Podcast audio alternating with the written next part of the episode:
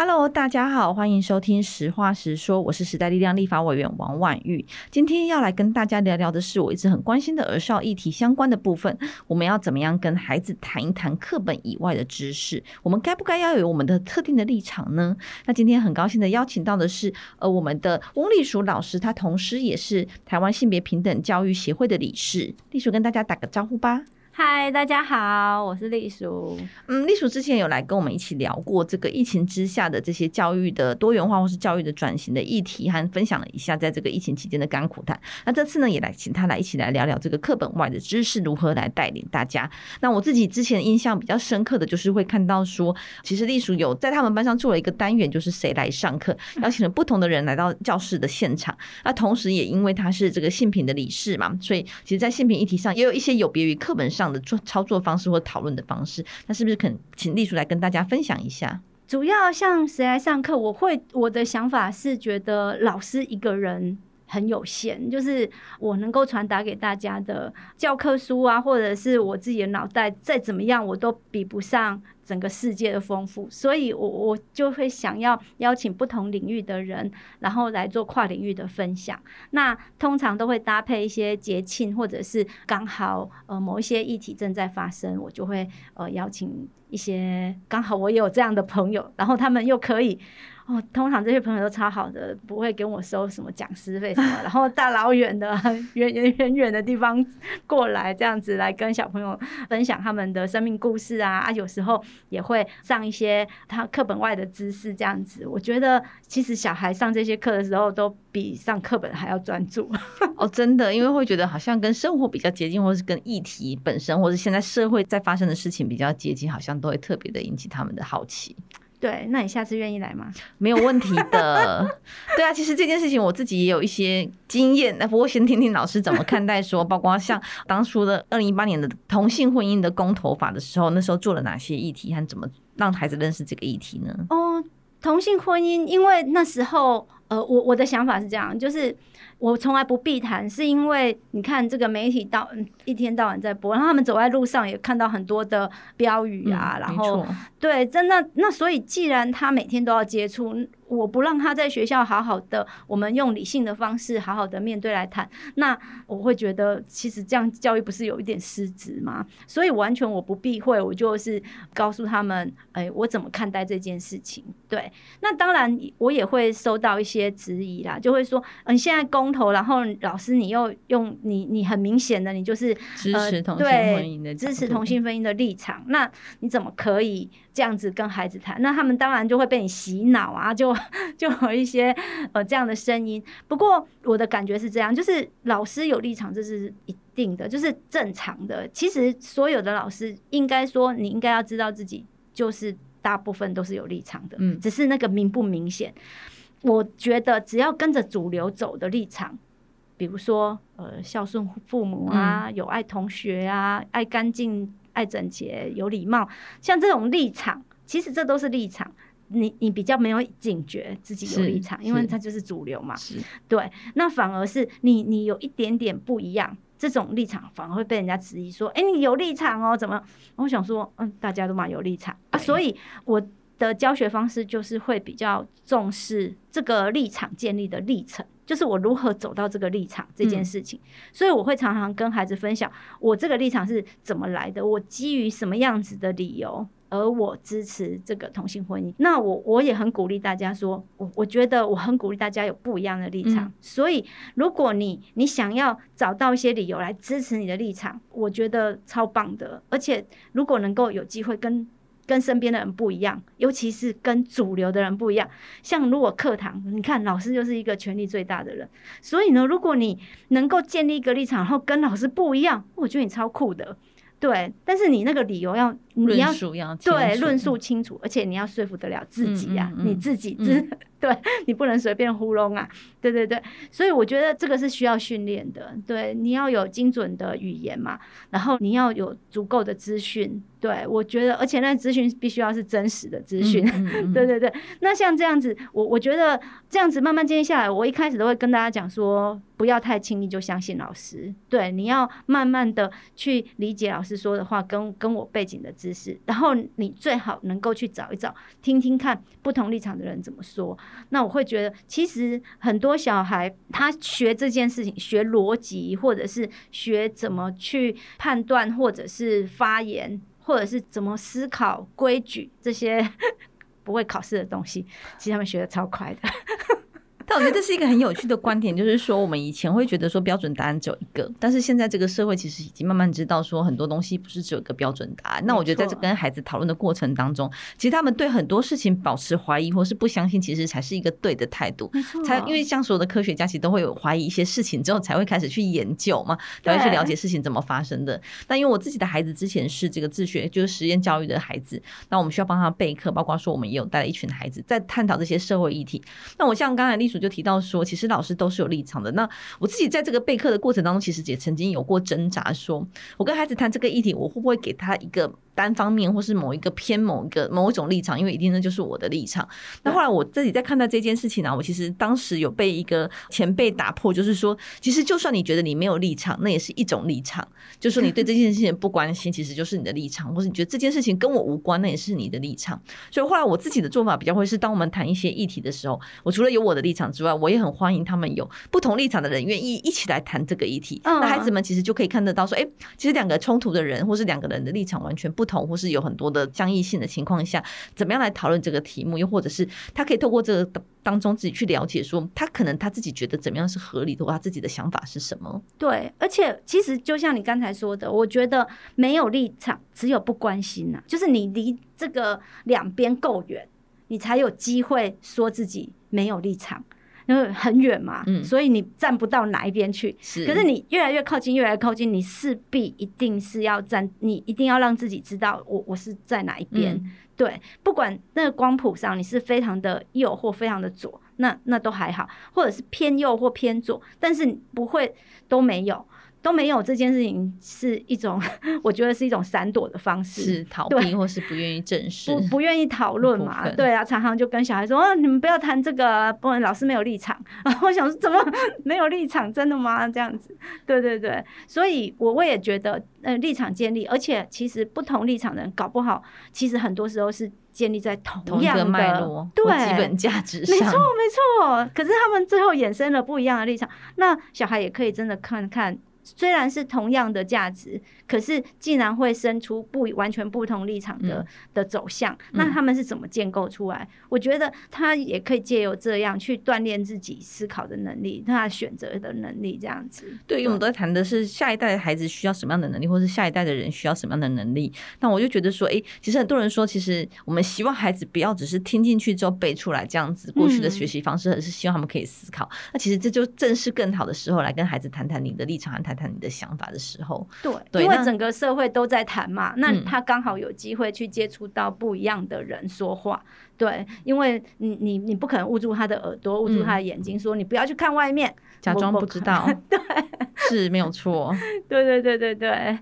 对啊，那其实我觉得这件事情也影响到说，我自己回头来看我们的小时候啊，以前都会说，哎，政治我没有，我不想跟你谈政治，我们不要谈政治，政治这件事情跟我们没有关系。然后我没有，我没有特别的想法，但其实不可能的，就是我后来很深刻的体会到，就是政治就真的是每一个人的事。所以其实你现在做的每一个决定都是属于政治的一部分。是，所以我们不太可能跟孩子说这是政治，我们不要在家里谈，这不可能的，因为这些其实就是在他们新闻当中，在他们的报纸当中，在他们等待公车的时候，其实旁边的人聊天的过程。当中，其实都会接触得到。对啊，那更不要说，就更荒谬，就是说，在学校不要谈政治，我也会听到有老师这样子跟我说啊，然后叫我上课不准谈政治，我就会很傻眼。我说你不谈不准谈政治，我怎么上课？我所有的那些内容可能都会，就是公民课的内容。都跟政治有关啊。其实就包括我们的历史、地理，其实某种程度都代表了一种政治立场。其实你要说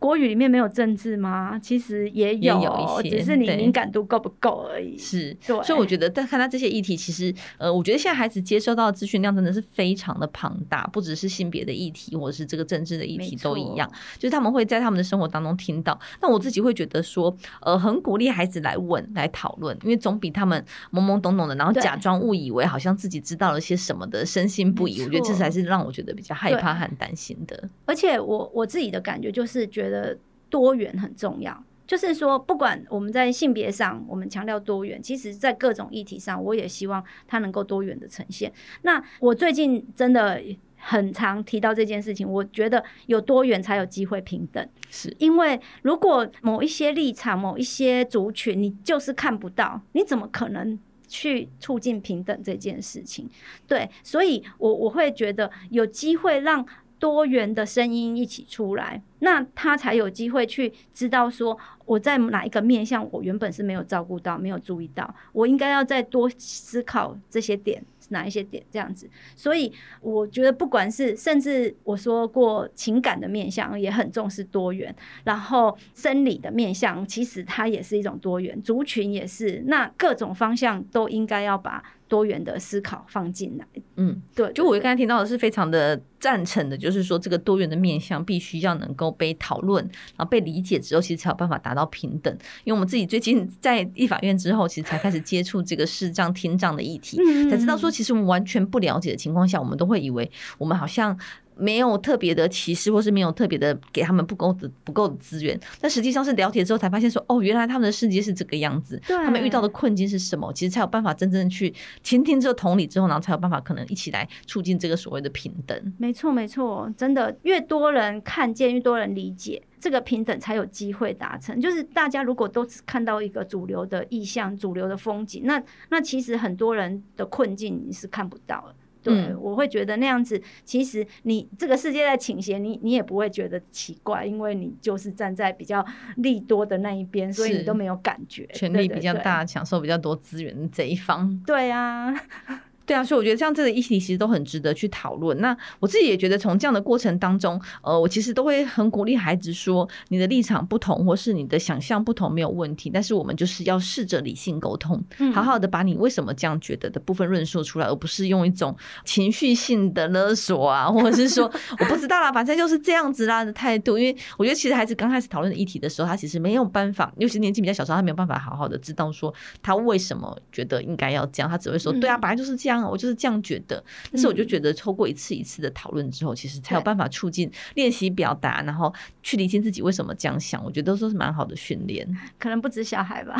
哦，对了，其实很多大人也是。没错，所以我其实一直很鼓励大人，因为我其实之前有遇到蛮多的妈妈都会说啊，小孩到了高年级或是进入青春期之后，我就不知道跟他聊什么。那我觉得很多时候长辈有时候不善于跟孩子沟通，很容易就会问说：“哎，你功课写了没啊？考试考的怎么样啊？今天有没有准时上学啊？学校快不快乐啊？”但是你知道现在小孩小孩会很烦吧？对，现在小孩成熟的很快，其实他们接受的资讯量很大。那我觉得不如就跟孩子聊聊，说你今天在新闻上看到了什么？你最近在关心哪一个社会议题、政治议题都好。我觉得这是一个很好，至少是一个开启对话的过程。没错，而且其实我觉得那个过程也是在陪伴自己。我觉得我们小时候比较少会跟父母亲有这方面的流通，交流。对，所以如果有机会，你借着这个议题，你也跟孩子分享你的想法。我我觉得刚开始你一直问小孩，这样他可能会觉得好烦哦，不想讲，因为讲了可能讲不对，又被你怎样怎样一下。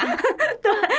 所以有时候如果家长愿意，哎，多跟孩子分享你自己的想法，然后你的观察，然后甚至把自己不懂的地方也可以跟孩子问。我觉得这样子会让孩子知道说，哦，原来，嗯，就是那大人也是有很多不懂啊，哎，然后而且愿意倾听小孩，然后愿意问小孩，那小孩。也会愿意把他比较嗯、本来不想讲的事情，他也愿意讲，甚至他也会觉得我不会随便就会被骂或怎么样。对，没有标准答案嘛。而且既然我们都是很平等的在沟通，对。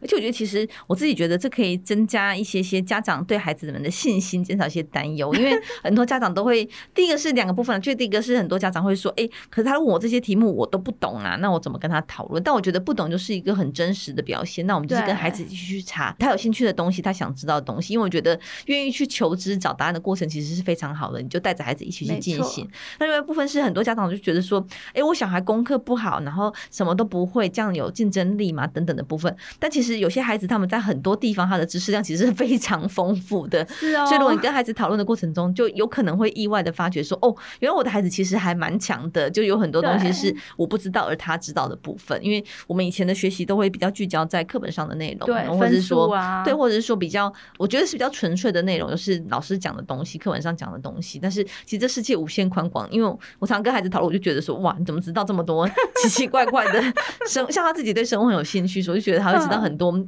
什么动物的名称啊，然后什么脉络等等的部分，我就觉得说，好吧，看你这样混混混混混的担心，好像我有放下一些些了。是啊，是啊，我我真的觉得我们这一辈的大人要开始放掉分数的迷失，真的。而事实上，我们也越来越不太重视说，哦，什么样子，我们的集聚啊，已经越来越模糊了。已经不会再觉得说哦，好像差一分就差很多，九十九分不行，少一分打一下，好可怕的年代。对 对，现在已经不是了。我就觉得，其实小孩有机会，他可以进行多元的学习，是很棒的。对。嗯了解。那除了这样子在课堂上跟孩子讨论之外，不知道隶属有没有什么好的做法，或是一些分享 跟大家分享一下，说怎么样鼓励不同性格或者不同长处的孩子，怎么样开始练习表达他自己？因为在课堂上讨论，我觉得那个知识量和这个对议题的熟悉度，其实会很影响到孩子的发言。那有些孩子他可能在家里就比较少这样子练习的情况下，可能就不太知道怎么表达。那除了这个部分之外，除了在课堂上的讨论之外，有没有什么建议家长或是老师们可以试试看，让鼓励孩子思考和表达的方式？我之前进行过一件事情哦，我我是让小孩跟偏乡的孩子做通信，嗯，因为我会觉得这是两个不同世界的人，嗯，那他有机会去跟彼此分享他的所见所得。那偏乡的孩子他也会看到，哦，原来偏乡的孩子他们。看到的世界，他们可能早上起来发现校园里面有一个蛇的脱皮，嗯、然后要把那个蛇的脱皮寄给我们，我觉得超棒的。小孩那尖叫，他就觉得又很想摸，对对对，觉得好好特别。那我会觉得，就像这样，如果家长有机会，你刚好有不同的朋友，像就是我，像我之前有提到说，我让小孩去接到我。朋友的来信，嗯，然后希望我的朋友可以跟他们说一说他们情感上的故事、情感上的经验。那很多孩子其实是很兴奋的看到这些故事，我会觉得真真实实有一个人写信给他，上面标着他的名字，然后告诉他跟他分享，然后很期待他的回信。我会觉得其实这个不只是在这种经验上的分享而已，还有情感上的交流，我觉得很好。然后另外，我就从进行这个活动之后，我就更有信心，我就进行了一个是家长。写信给孩子，因为我会觉得，其实我们要求小孩要达到什么什么什么什么，就是他功课作业要记得写啊什么。然后我就给家长一个功课，我就说，我希望你们可以写一封信给你的孩子，嗯、然后这里面不要有任何说教，嗯嗯，对，你可以说你对他的期待，或者是你可以说你的心情，然后然后你要分享一个挫败的经验，对，这好难呢，不说教真的超级难。真的很多家长确实这样跟我说，他说我不小心就说教了，我不小心就就开始讲道理了，怎么办呢？现在老师好为难家长啊。对，而且很多人都迟迟不教，我还说，哎，你们现在可以懂得那个小孩的辛苦了吗？小孩都过劳哎，你们知道了吧？你看教你们教写一封信，然后写这么久，你看小孩每天要写这么多功课，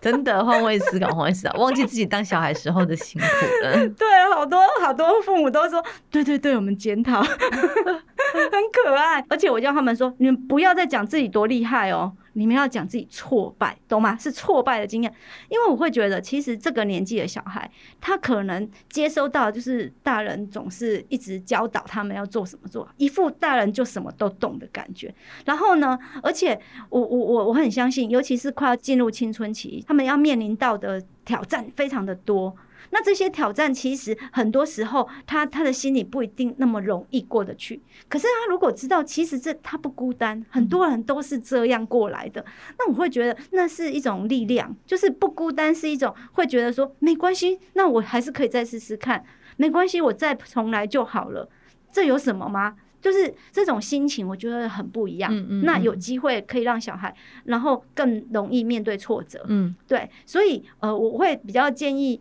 呃家长们，就是当你哎不知道怎么谈一个议题，或者是你发现小孩其实他如果呈现某一种你你有点担心的状态。比如说，我们家小孩也是一天到晚一直看手机啊，这种就是你担心他这个。如果你一天到晚只是一直说啊，不要一直看手机，你眼睛会坏掉或什么什么什么，我我觉得倒不如好好的来谈说，诶，这个世代啊，就是他们如何没有办法拒绝这种诱惑的这种心情来开始谈起。嗯，你可以呃跟孩子聊一聊哦，其实我年轻的时候，其实玩线上游戏也曾经。很着迷过，对，很着迷，然后几天几夜没有睡。对，就真的也有这种心情过，所以我很了解这种心情，就是想放也放不下。嗯，那你有机会跟孩子聊这种你的这种纠结，对，没错。那小孩也就会跟你说啊，其实我我是怎么安排的哦，我知道你会担心我。那那可是其实我现在已经叫自己说，呃，我每看半个小时就会怎样怎样。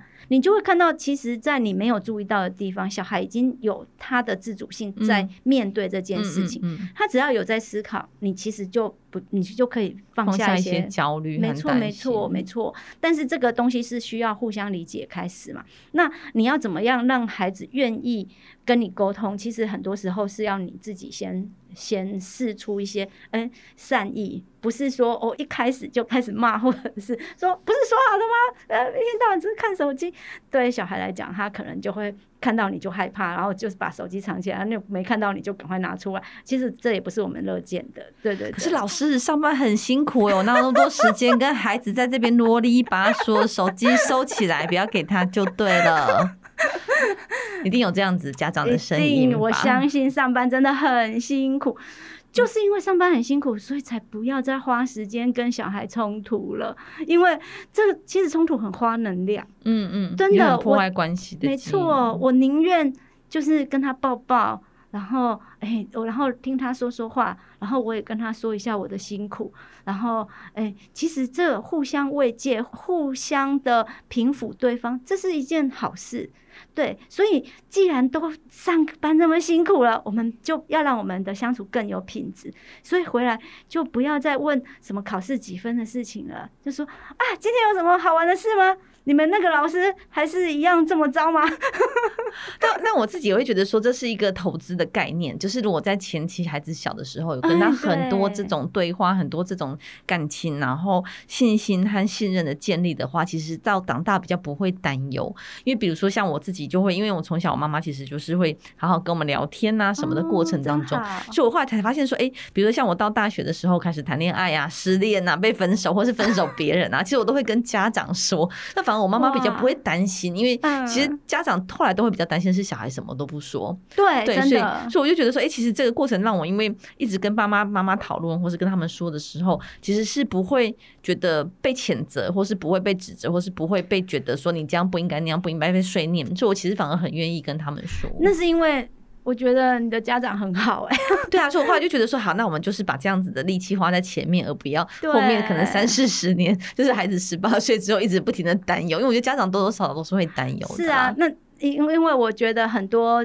像我自己的成长经验是，我只要说出一点点，比如说我今天收到了哪一封情书，我只是讲这样而已，可能就被骂了。就是开始，就是有任何这种关系，这种一点点冒出头来的这种情愫出来，我可能就会被骂，所以这种事情我绝对不会讲。对，所以我觉得真的能够好好的建立这种管道，就好好的那个是很管沟通管道很畅通的话，我觉得真的是一件很棒的事情。而且其实我觉得不用这么多的担心，因为有时候小孩子的情感其实还没有那么认真，或者发展这么多。因为像我的小孩，现在我就发现说，哦，他们现在幼稚园、国小就跟我说谁喜欢我，我喜欢谁。我觉得换个角度想，就是不用太担心他们的发展，因为如果比如说像性平的观念，或是性教育的观念，如果在平常就有好好的处理的话，其实当他们面对感情的时候，你会觉得。得蛮有趣的。而且哦，其实说真的，像我之前啊，就是有某一个班，不是我的班，然后呢，那个那个爸爸。知道自己的女儿跟另外一个班的那个男生在交往，然后呢，爸爸真的非常的火大，然后就说：“哎、欸，不准再见面，怎样怎样？”你知道那个我那个老师也很担心，就跑来跟我说：“这怎么办啊？”这样子，然后我就跟他说：“你好好的跟家长沟通，说你要知道，就是这种感情这种东西哦，就是有阻碍就会。”就会越来越热烈啊！就是史诗般的爱情就是这样出来的啊！对，你如果觉得他们，如果你祝福他们，可能他们没没多久就吵架就分手了。可是你如果给他一个阻力，他们就越觉得。我们一定要突破障碍，我们一定要好好的在一起。你真的要作为那种助力吗？可不可以好好的就让小孩有机会尝试练习感情，然后呢，他也有想，他有想法，也愿意跟你分享，这样子恐怕会比较好。不然的话，你就等着看他怎么样私底下跟对方。怎么样想尽各种方法和见面，对，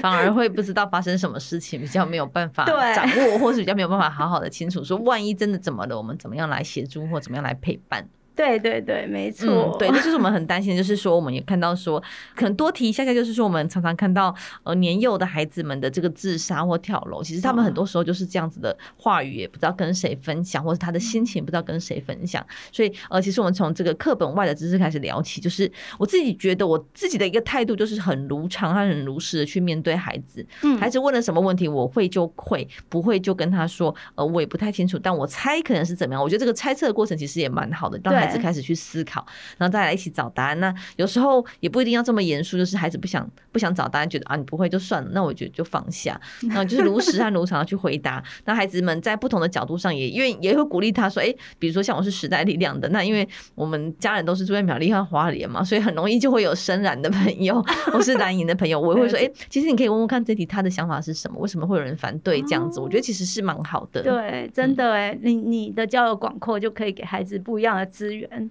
但是就是 靠朋友跟朋友啊，就是有时候自己不懂，就会去问别的朋友。那我觉得这是蛮好的，因为就是大家要善用这样的朋友，对吧？就是善用资源，其实就可以给大家一个更开阔的视野。而且大家也不用太担心说，哦，我又没有像委员这样子，就是这么多资源什么什么。其实我觉得很多资源就在你的身边，深藏不露。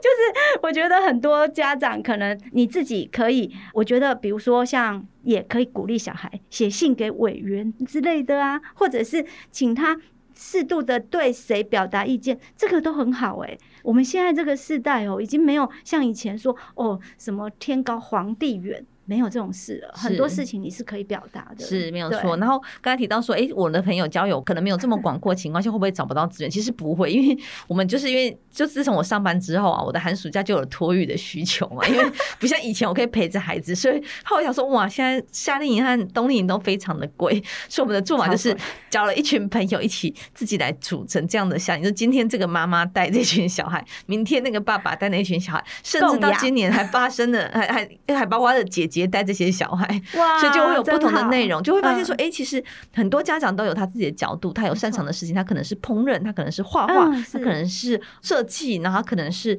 善于讨论，或是对什么议题有兴趣等等。其实可以这样的力量其实很多，就是不一定是要某一种专业。其实每个人真的在日常当中都会有他自己熟悉和不熟悉的东西，就是身边 QQ 一样，那大家组成一个团，其实资源就很够了。这个概念真的太好了。对啊，所以后来就发现说，哎，夏令营办了一梯办不完，就不小心办了三梯，这样 就是每个家长都，然后而且成本非常便宜，因为自己的小孩就是轮流带，所以完全不用什么费用，只有材料费而已。